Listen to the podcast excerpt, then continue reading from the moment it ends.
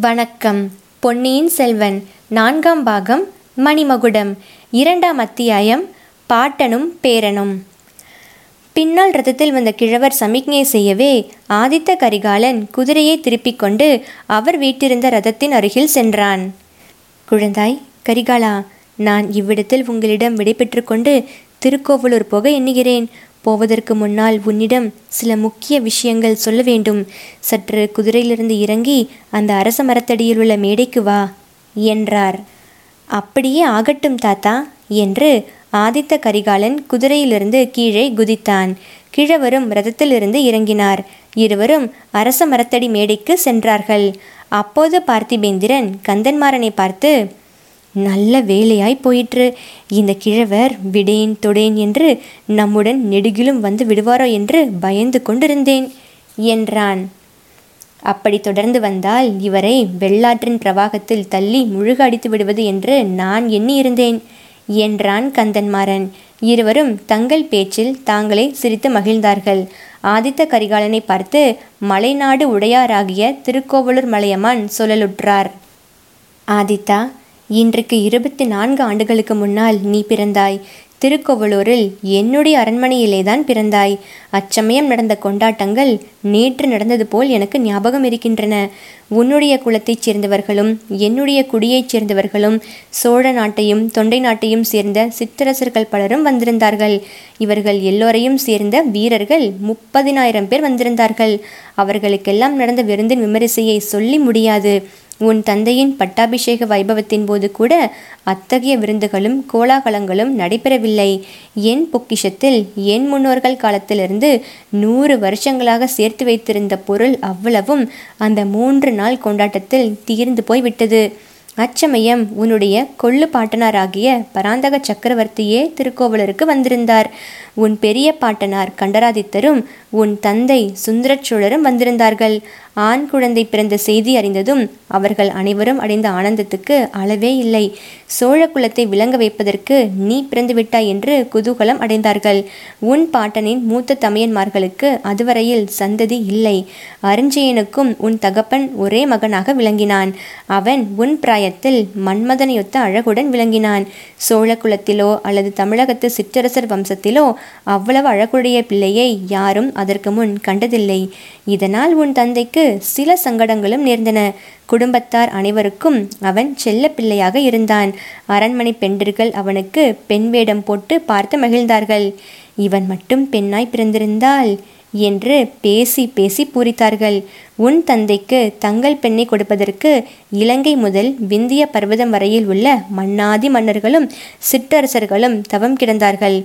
அர்ச்சுனனையும் மன்மதனையும் நிகழ்த்த அழகன் அவன் என்பதுடன் சோழ சிங்காதனத்துக்கு உரியவன் என்ற எண்ணத்தினாலும் அவ்வளவு ஆர்வத்துடன் இருந்தார்கள். உன் தந்தையை மருமகனாக பெரும் பேறு கடைசியில் எனக்கு கிடைத்தது. எங்கள் வம்சத்தில் நாங்கள் ஆணாகட்டும் பெண்ணாகட்டும் மேனி அழகுக்கு பெயர் போனவர்கள் அல்ல. ஆண் பிள்ளைகள் உடம்பில் எத்தனைக்கெத்தனை போர்க்காயங்களை பெறுகிறோமோ அவ்வளவுக்கு அழகுடையவர்களாக எண்ணிக்கொள்வோம். எங்கள் குலத்து பெண்களுக்கு கற்பும் குணமும் தான் அழகும் ஆபரணமும். உன் தந்தைக்கு என் மகளை கல்யாணம் செய்வதென்று தீர்மானித்தபோது மலையமா நாடு முழுதும் அல்லோல கல்லோலப்பட்டது. அவ்வளவுக்கு தமிழகத்து சிற்றரசர்கள் எல்லாரும் அசூயை கொண்டார்கள். அதை நான் பொருட்படுத்தவில்லை. மூன்று உலகம் பிரமிக்கும்படியாக உன் பெற்றோர்களின் திருமணம் தஞ்சையில் நடந்தது. என்றாலும் அவ்வப்போது நடந்த கொண்டாட்டத்தை காட்டிலும் நீ பிறந்தபோது திருக்கோவலூரில் நடந்த கொண்டாட்டம்தான் அதிக குதூகலமாய் இருந்தது. உனக்கு என்ன பெயர் வைப்பது என்பது பற்றி குதூகலமான சர்ச்சை நடந்தது. சிலர் உன் குலத்து முன்னோரில் மிக புகழ் பெற்ற கரிகால் வளவன் பெயரை இட வேண்டும் என்றார்கள். நானும் இன்னும் சிலரும் உன் பெரிய பாட்டனார் ராஜாதித்யர் பெயரைத்தான் வைக்க வேண்டும் என்று வற்புறுத்தினோம். கடைசியில் இரண்டையும் சேர்த்து ஆதித்த கரிகாலன் என்று உனக்கு நாமகரணம் செய்தார்கள். அதோ பார் ஆதித்தா திருநாவலூரின் கோவில் சிகரம் தெரிகிறது. நம்பி ஆரூரர் சுந்தரமூர்த்தி அடிகள் பிறந்த ஸ்தலம் அது. அங்கே இன்றைக்கு இருபத்தி ஐந்து ஆண்டுகளுக்கு முன்னால் உன் பெரிய பாட்டனார் ராஜாதித்த சோழர் முகாம் செய்திருந்தார். கதைகளிலும் காவியங்களிலும் வரும் எத்தனையோ வீரர்களை பற்றி கேட்டறிந்திருக்கிறேன். இந்த வீர தமிழகத்தில் எவ்வளவோ வீரர்களை பார்த்தும் இருக்கிறேன். ஆனால் ராஜாதித்யரை போன்ற இன்னொரு வீரரை பார்த்ததும் இல்லை கேட்டதும் இல்லை. போர்க்களத்தில் அவர் போர் செய்வதை பார்த்தவர்கள் யாராயிருந்தாலும் அப்படித்தான் சொல்வார்கள். ஒரு மாபெரும் சைன்யத்தை திரட்டிக்கொண்டு வடநாட்டின் மீது படையெடுத்துச் செல்ல அவர் இங்கே ஆயத்தம் செய்து கொண்டிருந்தார். இரட்டை மண்டலத்து அரசனாகிய கன்னரத்தேவனை முறியடித்து மானியக்கேடம் என்னும் அவனுடைய தலைநகரை தரைமட்டமாக்க வேண்டும் என்று அவர் உறுதி கொண்டிருந்தார். முன்னொரு காலத்தில் பல்லவ குலத்து மாமல சக்கரவர்த்தி வாதாபி நகரை அழித்தது போல் மானியக்கேட நகரை அடியோடு அழித்தால்தான் இரட்டை மண்டலத்தாரின் கொட்டம் அடங்கும் என்றும் தானும் மாமல்லரைப் போல் புகழ் பெறலாம் என்றும் ராஜாதித்யர் எண்ணினார். அதற்கு வேண்டிய மாபெரும் சைன்யத்தை திரட்டுவதென்றால் லேசான காரியமா? மாமல்லர் ஏழு வருஷ காலம் படை திரட்டியதாகச் சொல்லுவார்கள். அவ்வளவு காலம் தனக்கு வேண்டியதில்லை என்றும் மூன்று அல்லது நாலு ஆண்டுகள் போதும் என்றும் ராஜாதித்தர் கூறினார். படை திரட்டி சேர்ப்பதற்கும் திரட்டிய படைகளுக்கு போர் பயிற்சி தருவதற்கும் தகுந்த பிரதேசம் இந்த கெடில ஆற்றுக்கும் தென்பெண்ணி நதிக்கும் இடைப்பட்ட நாடுதான் என்று தேர்ந்தெடுத்தார். ஆதித்தா அந்த நாளில் இந்த இரு நதிகளுக்கும் இடையில் உள்ள பிரதேசத்தை நீ பார்க்க கொடுத்து வைக்கவில்லை. அந்த காட்சிகளை பார்த்தவர்களோ உயிர் உள்ள வரையில் அதை மறக்க மாட்டார்கள். திருநாவலூரில் ராஜாதித்யர் முப்பதினாயிரம் வீரர்களுடன் தங்கியிருந்தார். பெண்ணை ஆற்றங்கரையிலுள்ள முடியோரில் சேரநாட்டு சிற்றரசன் வெள்ளன் குமரன் இருபதினாயிரம் வீரர்களுடன் முகாம் செய்திருந்தான். உன் பாட்டன் அரிஞ்சயன் என்னுடன் திருக்கோவலூரில் இருந்தான். நானும் அரிஞ்சயனும் ஐம்பதினாயிரம் வீரர்களை ஆயத்தம் செய்தோம். இன்னும் கொடும்பாளூர் பெரிய வேளான் இன்று சோழ நாட்டுக்கு சனியனாக முளைத்திருக்கும் பழுவேட்டரையன் கடம்பூர் சம்புவரையன் இந்த திருமுனைப்பாடி நாட்டின் சிற்றரசனான முனையத்தரையன் மழநாட்டு மழவரையன் குன்றத்தூர் கிழான் வைத்தும்பராயன் முதலியவர்கள் தத்தம் படைகளுடன் இந்த இரண்டு நதிகளுக்கும் இடையில் தங்கியிருந்தார்கள். யானை படைகளும் குதிரை படைகளும் தெரிந்த கைக்கோளரின் மூன்று கைப்படைகளும் இங்கே முகாம் போட்டு இருந்தன. இப்படி தங்கியிருந்த படைகளுக்குள்ளே அடிக்கடி பயிற்சி போர்கள் நடக்கும். யானைகளோடு யானைகள் மோதும்போது பூகம்பம் வந்துவிட்டதாக தோன்றும். குதிரைப்படைகளின் அணிவகுப்புகள் வேல் பிடித்த வீரர்களுடன் பாய்ந்து செல்லுங்கால் எழும் சத்தம் பிரளய கால சமுத்திரம் பொங்கி வருவது போல் இருக்கும். வீரர்கள் வில்லுகளிலிருந்து அம்புகள் விட்டு பழகி கொள்ளும்போது அந்த சரமாரியினால் வானமே மறைந்துவிடும். எதிரி படைகளை தாக்குவதற்காக ஆயிரம் ஆயிரம் வீரர்கள் நாவலோ நாவல் என்று ஏக காலத்தில் கர்ஜித்து கொண்டு கிளம்பி பாயும்போது உலகத்தின் முடிவு நெருங்கிவிட்டதாகவே தோன்றும். இதையெல்லாம் வேடிக்கை பார்ப்பதற்கு திரள் திரளாக ஜனங்கள் வருவார்கள். இந்த திருமுனைப்பாடி நாட்டிலும் நடுநாட்டிலும் உள்ள ஜனங்கள் மிக நல்லவர்கள். அதோடு வீரம் மிகுந்தவர்கள். இங்கே படை திரண்டிருந்த போது அவர்களுடைய விவசாயத்துக்கு பெரும் குந்தகங்கள் நேர்ந்தன. அதையெல்லாம் அவர்கள் பொருட்படுத்தவில்லை. இத்தகைய மக்களுக்கு நன்றி தெரிவித்துக் கொள்வதற்காகவே ராஜாதித்யர் இந்த இரண்டு நாட்டிலும் பல ஏரிகள் தோண்டுவித்தார். கொள்ளிடத்திலிருந்து புதிய ஆறு வெட்டி கொண்டு வந்து வீர நாராயணபுரத்து ஏரியில் நிரப்புவதற்கும் ஏற்பாடு செய்தார். ஆதித்தா அந்த ஏரியின் வளத்தினால் பெருநன்மை அடைந்தவன் கடம்பூர் சம்புவரையன். அவன் அன்றைக்கு ராஜாதித்யரின் அடிபணிந்து நின்ற நிலையையும் இன்று அடைந்திருக்கும் செல்வச் செருக்கையும் ஒப்பிட்டு பார்த்தால் எனக்கு பெரு வியப்பு உண்டாகிறது. ஆதித்த கரிகாலன் குறுக்கிட்டு தாத்தா சம்புவரையர் செருக்கை பற்றி தங்களுக்கு என்ன கவலை? தக்கோலத்தில் நடந்த யுத்தத்தை பற்றி சொல்லுங்கள். இந்த கிடிலக்கரையில் திரட்டிய மாபெரும் சைனியம் எப்போது இங்கிருந்து புறப்பட்டது? அவ்வளவு முன்னேற்பாடுகள் செய்திருந்தும் என் பெரிய பாட்டனார் அவ்வளவு பெரிய மகா வீரராயிருந்தும் ஏன் நம் படைகள் தக்கோலத்தில் தோல்வியுற்றன? தாங்களும் அந்த போரில் கலந்து போரிட்டவர் அல்லவா? ஆகையால் நேரில் பார்த்து தெரிந்து கொண்டிருப்பீர்களே என்றான். ஆம் நானும் அந்த போர்க்களத்தில் இருந்தேன். அதை பற்றித்தான் உனக்கு சொல்லப் போகிறேன். ராஜாதித்தர் இங்கே பல வகை படைகள் திரட்டி தூர தேசங்களுக்கு சென்று போர் செய்வதற்கு பயிற்சி அளித்து கொண்டிருந்தார் அல்லவா சில காரணங்களினால் உத்தேசித்திருந்த காலத்துக்குள் அவர் புறப்பட முடியவில்லை. இலங்கையில் மறுபடியும் போர் மூண்டதாக செய்தி வந்தது. அதை வெற்றிகரமாக முடிப்பதற்கு மேலும் படைகள் அனுப்ப வேண்டி இருந்தது தெற்கே ஒரு பகைவனை வைத்துக்கொண்டு வடக்கே நெடுந்தூரம் சோழ நாட்டின் முக்கிய சேனா வீரர்களும் தளபதிகளும் போவதை சக்கரவர்த்தி விரும்பவில்லை. இலங்கை போர் முடிந்ததாக செய்தி வந்த பிறகு புறப்படலாம் என்று கூறி வந்தார். ராஜாதித்யரும் தந்தையின் வார்த்தையை தட்ட முடியாமல் பொறுமையுடன் காத்திருந்தார். ஆனால் பகைவர்கள் அவ்விதம் காத்திருக்க இணங்கவில்லை. இரட்டை மண்டல சக்கரவர்த்தி கன்னரதேவனும் அதே சமயத்தில் சோழ நாட்டின் மீது படையெடுப்பதற்காக பெரிய சைன்யம் சேர்த்து கொண்டு வந்தான். அந்த மாபெரும் சைன்யத்துடன் அவன் தெற்கு நோக்கி புறப்பட்டு வந்தான். கங்க நாட்டு மன்னன் பூதுகனும் தன் பெரும் படையுடன் கனரத்தேவனோடு சேர்ந்து கொண்டான். வடகடலும் தென்கடலும் ஒன்று சேர்ந்தாற்போல் இரட்டை மண்டல சைன்யமும் கங்க நாட்டு பூதகன் சைன்யமும் சேர்ந்து ஒரு மகா சமுத்திரமாகி முன்னேறி வந்தது. அந்த சமுத்திரத்தில் யானைகளாகிய திமிங்கலங்கள் ஆயிரக்கணக்கிலும் குதிரைகளாகிய மகர மீன்கள் பதினாயிரக்கணக்கிலும் இருந்தன. பிரளய காலத்தில் ஏழு கடலும் சேர்ந்து பொங்குவது போல் பொங்கி முன்னேறி வந்த அந்த சேனா சமுத்திரம் தென்னாட்டை அடியோடு மூழ்க அடித்துவிடும் என்று தோன்றியது. அந்த சைன்யத்தை பற்றிய விவரங்களை தெரிந்து கொண்டு முன்னால் வாயு வேக மனோவேகமாக ஓடி வந்து அறிவித்த நம் ஒட்டர்கள் அவ்வாறு சொன்னார்கள். ஆனால் இதுவும் ஒரு விதத்தில் நல்லதே என்று பராந்தக சக்கரவர்த்தி கூறினார்.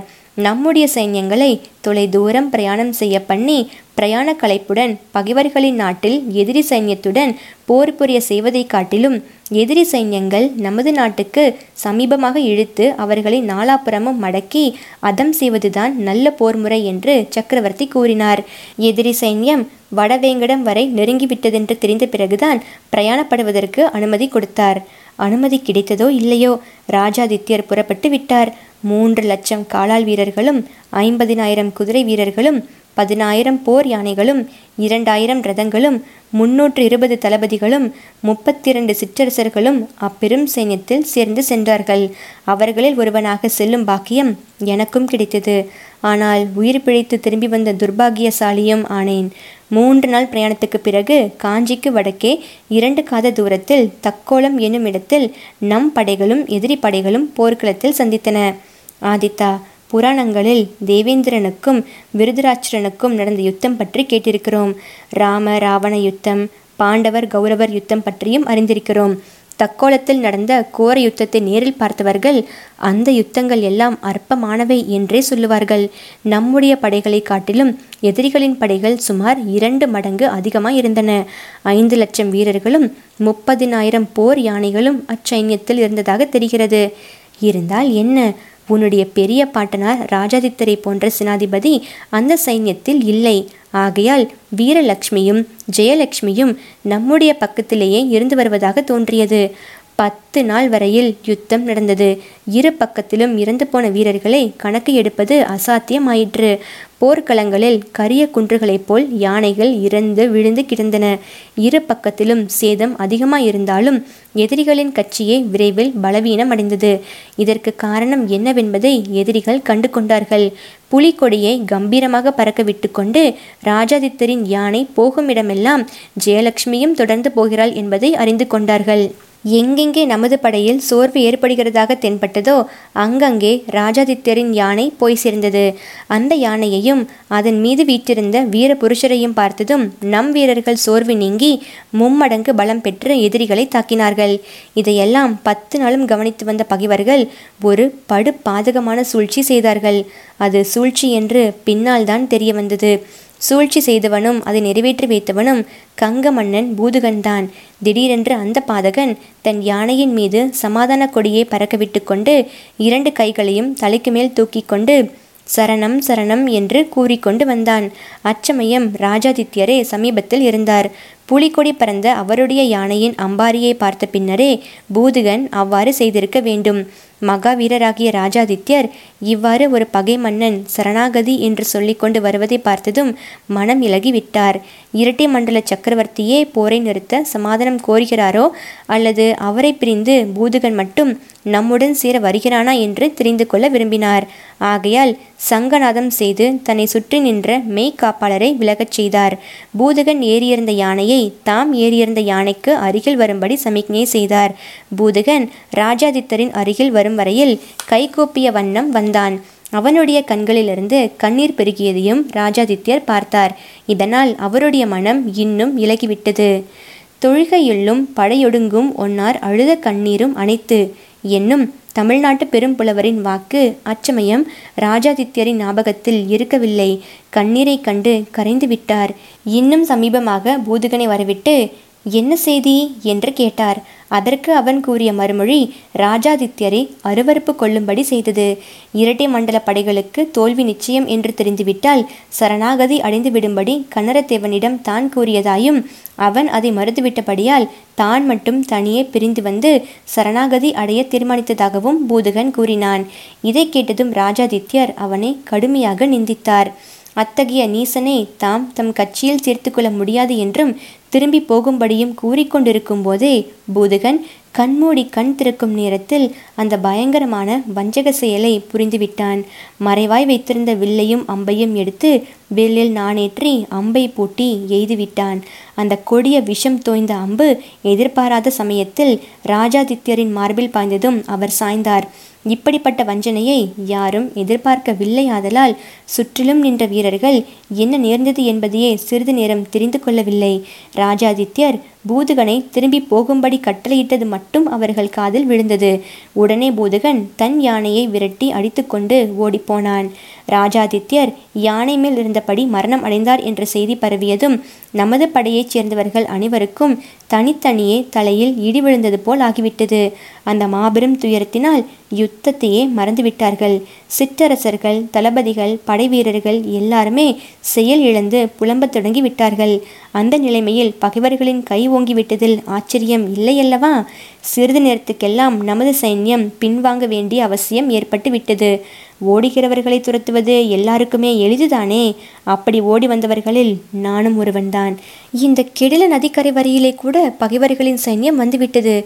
இங்கே வந்த பிறகுதான் நாங்கள் சுய உணர்வு பெற்று திரும்பி நின்றோம். பகைவர்களை தடுத்து நிறுத்தினோம். நான் திருக்கோவலூரிலிருந்து என் குடும்பத்தாரை அழைத்து கொண்டு போய் மேற்கே மலைநாட்டில் இருக்கும் என்னுடைய கோட்டையில் விட்டேன். அந்த மலைச்சாரலிலேயே படைகளை திரட்டினேன். இந்த கிடில நதி வரையில் வந்துவிட்ட பகைவர்களை அவ்வப்போது தாக்கிக் கொண்டு வந்தேன். ஆயினும் அப்போது வந்த பகைவர்கள் பல வருஷ காலம் இந்த பகுதியை விட்டு போகவில்லை. அங்கும் இங்கும் தங்கி தொல்லை கொடுத்து கொண்டுதான் இருந்தார்கள். காஞ்சி நகர் அவர்கள் வசத்திலேதான் இருந்தது. மூன்று ஆண்டுகளுக்கு முன்னால் நீ வீரபாண்டியனை முறியடித்த பிறகு இந்த பக்கம் வந்துதான் காஞ்சி நகரை மீட்டாய். ஆதித்த கரிகாலன் மீண்டும் குறுக்கிட்டு தாத்தா இதெல்லாம் எனக்கு முன்னமே தெரிந்ததுதான். ஆனால் தக்கோல போரை பற்றியும் ராஜாதித்யர் வரலாற்றையும் எத்தனை தடவை கேட்டாலும் எனக்கு அழுப்பதில்லை. இப்போது ராஜாதித்தரை பற்றி எனக்கு எதற்காக நினைப்பூட்டினீர்கள்? அதை சொல்லுங்கள் என்றான். குழந்தாய் உன் பெரிய பாட்டனார் ராஜாதித்யர் சோழ சாம்ராஜ்யத்தை இலங்கை முதல் கங்கை நதி வரையில் விஸ்தரிக்க ஆசை கொண்டிருந்தார். அந்த ஆசை நிறைவேறாமலே உயிர் நீத்தார். அவரை போன்ற மகாவீரன் என் பேரன் ஆதித்த கரிகாலன் என்று நாடு நகரமெல்லாம் பேச்சாய் இருக்கிறது அவர் சாதிக்க நினைத்த காரியத்தை நீ சாதிக்கப் போகிறாய் என்று இத்தமிழகம் எங்கும் ஜனங்கள் பேசிக் கொண்டிருக்கிறார்கள். ஆனால் ராஜாதித்தரை போல் நீயும் வஞ்சத்திற்கு ஏமாந்து போகக்கூடாது என்பதற்காகவே அவருடைய வரலாற்றை உனக்கு நினைவூட்டினேன். தாத்தா என் பெரிய பாட்டனார் போர்க்களத்தில் பகைவர்களின் வஞ்சனையினால் உயிரை இழந்தார். அது இப்போது எனக்கு எதற்காக நினைவூட்டுகிறீர்கள்? நான் போர்க்களத்துக்கு போகவில்லையே. என்னை வஞ்சிக்கக்கூடிய பகைவர்களின் மத்தியிலும் போகவில்லையே. என் தந்தையின் அத்தியந்த நண்பர்களை அல்லவா பார்க்கப் போகிறேன்? அவர்கள் என்னை எந்த விதத்தில் எதற்காக வஞ்சிக்கப் போகிறார்கள்? என்றான் ஆதித்த கரிகாலன். கேள் கரிகாலா எதிரிகள் தொழுத கையிலும் அழுத கண்ணீரிலும் கொடிய ஆயுதம் இருக்கக்கூடும் என்று கூறிய திருவள்ளுவர் பெருமான் வெளிப்பகையை காட்டிலும் உட்பகை கொடியது என்றும் கூறியிருக்கிறார். வால் போல் பகைவரை அஞ்சற்க அஞ்சுக கேள் போல் பகைவர் தொடர்பு. வாளை போல் வெளிப்படையாக எதிர்த்து நிற்கும் பகைவர்களிடம் பயம் வேண்டியதில்லை. சிநேகிதர்களைப் போல் நடிக்கும் பகைவர்களிடமே பயப்பட வேண்டும் என்றும் சொல்லியிருக்கிறார். குழந்தாய் கேளிரை போல் நடிக்கும் பகைவர்களின் மத்தியில் இப்போது போகிறாய். நான் வேண்டாம் என்று தடுத்தும் கேளாமல் நீ போகிறாய். ஏதோ ராஜ்யம் சம்பந்தமாக தகராறு நேர்ந்துவிட்டதாகவும் அதை தீர்த்து வைக்கப் போவதாகவும் உன்னை அழைத்திருக்கிறார்கள். சம்புவரையன் மகள் ஒருத்தியை உன் கழுத்தில் கட்டிவிட உத்தேசித்து உன்னை அழைத்திருப்பதாகவும் அறிகிறேன். ஆனால் அவர்களுடைய உண்மையான நோக்கம் இன்னதென்பது எனக்கும் தெரியாது நீயும் அறிந்திருக்க முடியாது. உனக்கு பெண் கொடுப்பதற்கு இந்த பாரத தேசத்தில் மன்னர்கள் பலர் காத்திருக்கிறார்கள். இந்த சம்புவரையின் மகள்தான் வேண்டும் என்பதில்லை. ராஜ்யத்தை உனக்கு பாதி என்றும் மதுராந்தகனுக்கு பாதி என்றும் பிரித்து கொடுத்து சமாதானம் செய்விக்கப் போகிறார்கள் என்றும் கேள்விப்படுகிறேன்.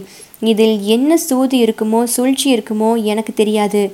எது எப்படியானாலும் நான் உடனே திருக்கோவலூருக்கு சென்று என்னுடைய பாதுகாப்பு படைகளை எல்லாம் திரட்டி கொண்டு வந்து வெள்ளாற்றங்கரையில் தங்கியிருப்பேன்.